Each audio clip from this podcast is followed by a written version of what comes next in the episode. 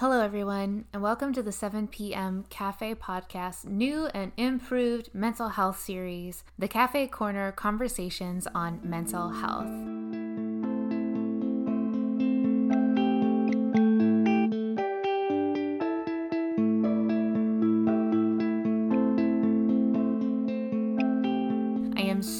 Glad that you are here. And my name is Maggie Glass, and I will be your host for this podcast. Lucy will be my co host on a few episodes, and we're going to change this format a little bit.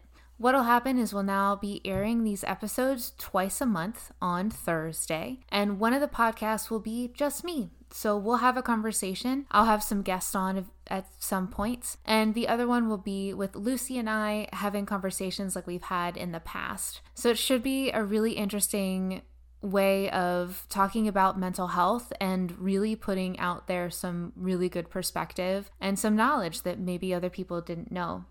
So we'll start the new schedule in June because right now we're just still trying to figure it all out and we both needed a little bit of a break from the last podcast because there was a lot going on. And that is a part of self-care is setting those boundaries and we're grateful to have you here with us after our mental health break. So thank you so much for being here I would love to get us started by introducing myself again because I know I did a little bit and Lucy talked about me in the first mental health mini series episode. But now, you know, we're going to get to know each other a little bit better, have some conversations, and meet some of the people that I admire and are some of my friends to help us talk through some mental health awareness and issues that other people are having. So, I was born in Bedford, Pennsylvania, very small town. I started in theater at a very young age with the Bedford County Players in Bedford, Pennsylvania because of my mom and my dad. And that eventually turned into a theater career where I worked on and off Broadway in regional theaters, summer stock theaters, eventually also working at the Metropolitan Opera a lot of really cool shows, a lot of really amazing people in a space that was very beautiful and absolutely wonderful. After living in New York for about five years, I decided to change course and I went back to grad school to do something different. And I got my master's degree in social work. And I moved to where I live currently, Baltimore, Maryland, which I love and have found another passion in working in mental health. I currently work with a company where I help people get connected to mental health care. So, you know, I am an artist. I still do theater. I still sing on off times. Hopefully, more will come soon when things start to open up again. And I'm also a mental health professional. I am licensed here in the state of Maryland, so I can call myself a social worker. Whole legal thing around that, but it's good to know what my credentials are. And if there are any questions about any of that, please feel free to reach out to us and we can talk a little bit more about it. So, I've always loved helping people work through difficult topics and have meaningful conversations, especially when it comes to stories and things that are a little difficult to talk about. So, my hope for this podcast is to talk about mental health in conversations or as close to that as we can get. And I know Lucy is right on board with me. When she approached me about helping her get started with the mental health mini series, it was to do just that, to have conversations about mental health in a way that is accessible to others and in a way that is human and down to earth. So I do hope that we can do that for you, especially on topics that are sometimes not the easiest to digest or understand. These episodes will be primarily in English, for I am not bilingual as our illustrious other co host Lucy is. And I wish I was, but here we are. Um, as we are starting this anew, we would love to hear from you, our listeners, on topics that you would like to hear about. We have some ideas. I got some programming happening soon, but we would love to hear from you. If there is a topic that you would like us to cover, a story you would want to share, or if you know of anyone who would be a good guest to the show, please let us know. Um, that can be you as a guest, it can also be someone else who has an interesting story or has wanted to talk about it. So, to do that, you can either email us or message us on Instagram, and I'll share all of those links when we get to the end of the podcast. So, it is the month of May. May is Mental Health Awareness Month. So, I wanted to share with you a brief history of what that is, where it came from, and also share some data, facts, and statistics on mental health here in America that some people may not know.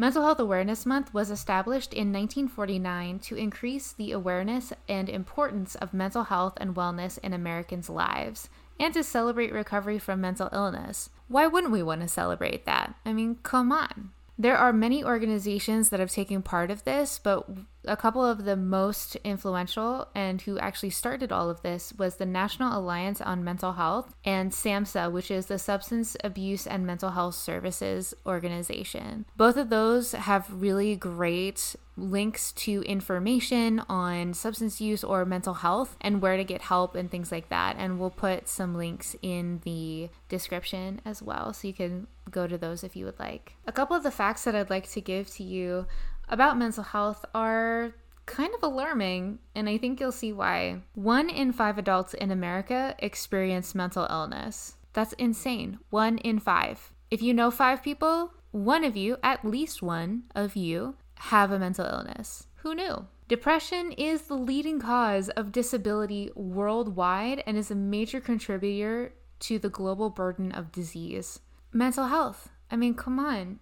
African American and Hispanic Americans use mental health services at about half the rate of white Americans in the past year, and Asian Americans about one third of the rate. There are so many pa- factors that go into those statistics, but it's good to hear that the quote unquote minority populations, which are actually the majority now in the US, don't use services as often. And there's a lot of systemic reasons around that. We could get into a whole conversation, so I'm just to leave it there for right now. Nearly 60% of adults with mental illness didn't receive mental health services in the previous year. That's insane. And also, 50%, nearly 50% of youth aged 8 to 15 didn't receive the mental health services in the previous year. There's a lot of change happening in the adult and youth space in how to get mental health services to them in a way that is accessible. A lot of schools now have school social workers or work with community agencies to have mental health right on campus, which is amazing. Adults who are in college or have an employer generally will have some way to get a hold of a mental health counselor. If your job has an EAP, which is an an employee assistance program. That's a great thing to leverage because you can get connected to mental health professionals pretty easily. If your employer doesn't have one, maybe bring it up to them. If you work in the service industry or an industry that notoriously has not been the greatest at taking care of their people with their benefits, there are other ways that you can seek help as well. There are pro bono projects that are around the city. If you have Medicaid or Medicare, there are ways that you can see a therapist or a mental health professional through that. If you're a veteran, the VA is always a great place to get started. There's, some issues around that too, but it's a great place to start. And approximately 24% of state prisoners have a recent history of a mental health condition, and approximately 26% of adults experiencing homelessness stayed in shelters live with serious mental illnesses. And one half of all chronic mental illness begins by the age of 14, three quarters by the age of 24. Just think about that for a minute. All those people in prisons, a recent history of a mental health condition. In state prisons, is there care? Yes, there is. Is it as widely spread as we would like? No, it is not. Should prisons even be a thing? I have thoughts. Maybe later. It's not for this podcast. And the adults experiencing homelessness, you know, say they live with serious mental illness, which is true. We've seen that. And projects like Healthcare for the Homeless here in Baltimore and other outreach systems have had the ability to start putting more mental health professionals, social workers, counselors in those spaces to help get people help. Also, in Maryland, or at least in Baltimore, there are starting to have social workers in libraries. How great is that? You can walk into a library and talk to somebody about mental health care and like what you're going through, and they can help you get connected to resources. A place where you already go for resources, just getting a little bit better and a little more accessible it's a model that has been working and they're seeing some really good uh, outcomes with it. Hopefully, it'll be a little more widespread, but it's a good place to start. One of the hardest things about talking about mental illness with others is remembering that people have different ideas of what that looks like of what mental health is, of what it looks like, and the way that the media, our systems, our government has created a narrative of mental health being this bad thing, this evil thing, this thing we can't do anything about is just wrong. It's absolutely wrong. If you have a mental health issue or mental health condition or if you just need to talk to somebody who's not your friend to get some some neutral advice, that's the perfect reason to go see somebody. You know, people ask when do I need to go get help? Well, that's a really hard question to answer because it's such an individual process. But a couple of ideas is when you can't do it on your own, when you're trying to do it and you just feel like there's something missing and you can't do it on your own, you don't have to. You don't have to do it on your own. You don't have to do anything on your own unless you want to. And you, there are professionals out there that you can get help from. If you feel, another reason is if you feel the need to speak with someone who is impartial to the situation. I talk to a lot of the people, the clients that I talk to say that sometimes, you know, it's easier to talk to somebody who doesn't have skin in the game because there's no judgment. There's nothing there, but I'm going to listen to you and give you some feedback and maybe some tools to help you work through whatever you're going through. So if you need somebody like that to talk about some stuff, find it. There's nothing wrong with that. And also, if you feel like you need some tools, action steps, or just need some help working with your emotions, that is a great reason to go and get help. And I want to preface this by also saying that getting help is not only individual therapy. That can be support groups, that can be therapy groups, that can be couples therapy, family therapy, it can be outdoor therapy, equine therapy. Oh my God, the list is endless. And they're everywhere. So it's just something to think about moving forward. Do I need help other than what I've been doing? Are there tools that I haven't been seeing? And do I need somebody impartial to help me through what I'm going through? Or another reason is is there something that's scaring me that I'm doing that I don't want to do anymore? That agent of change right there is huge. And if you have a substance use issue, please go seek help if you are ready for it. There are, I know there's so much stigma around getting help for substance use, and that does not make you a weak person. Asking for help makes you strong, makes you resilient, and if you're not there yet, that's okay too. We're going to meet you wherever you're at. And right now on this podcast, I am meeting you where you are. I hope you're meeting me where I am right now. I'm a little nervous, so I feel like I'm rambling. And that's okay because I can be nervous and still talk to you about all of these things.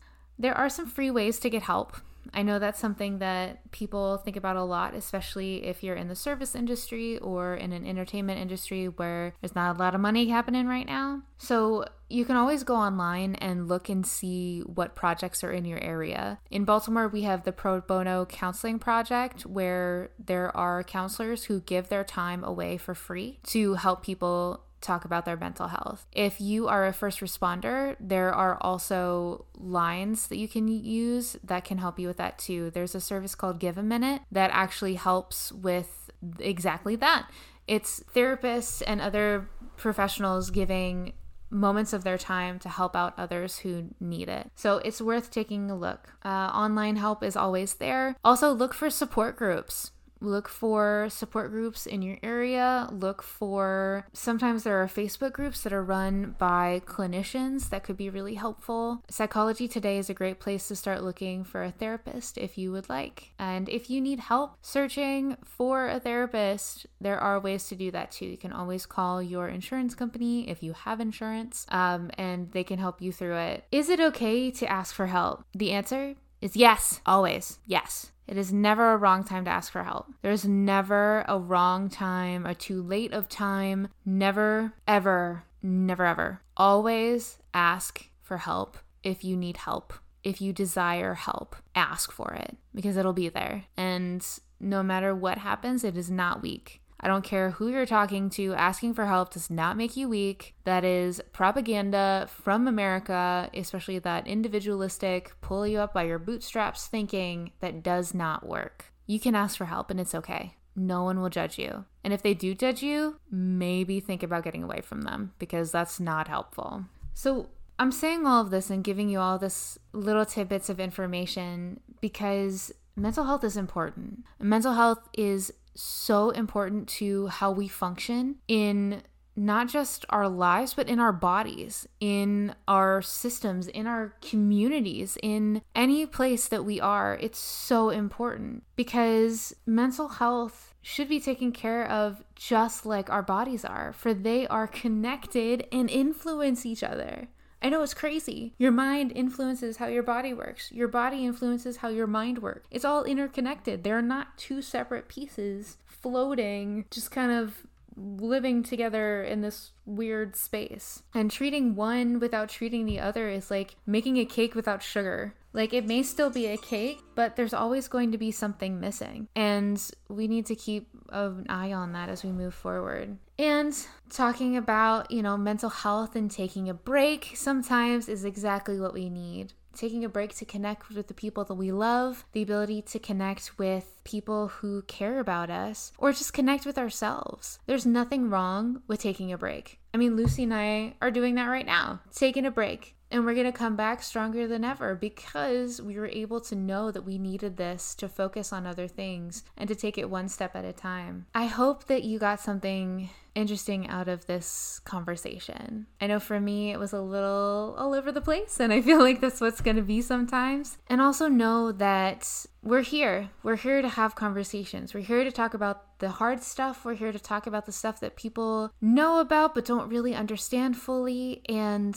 I hope that we can help people understand a little bit more about mental health and how to get help if you need it. So, like I said before, we are starting a new format for this podcast. They will be aired twice a month, and um, the new structure will be one will be just me, possibly with some guests. The other one will be Lucy and I, also possibly with some guests. And we'll just have some more conversations we will be back in June with new content, so please come listen and possibly learn something. Again, if you have an idea, a topic, or a story you'd like to share with us, uh, or something you'd like to us to have us cover, please feel free to email us at the 7 p.m. cafe podcast at gmail.com, or you can message or comment on our Instagram page, which is also the 7 p.m. cafe podcast. Thanks again for listening. This is Maggie Glass signing off. Stay safe, be kind, be helpful.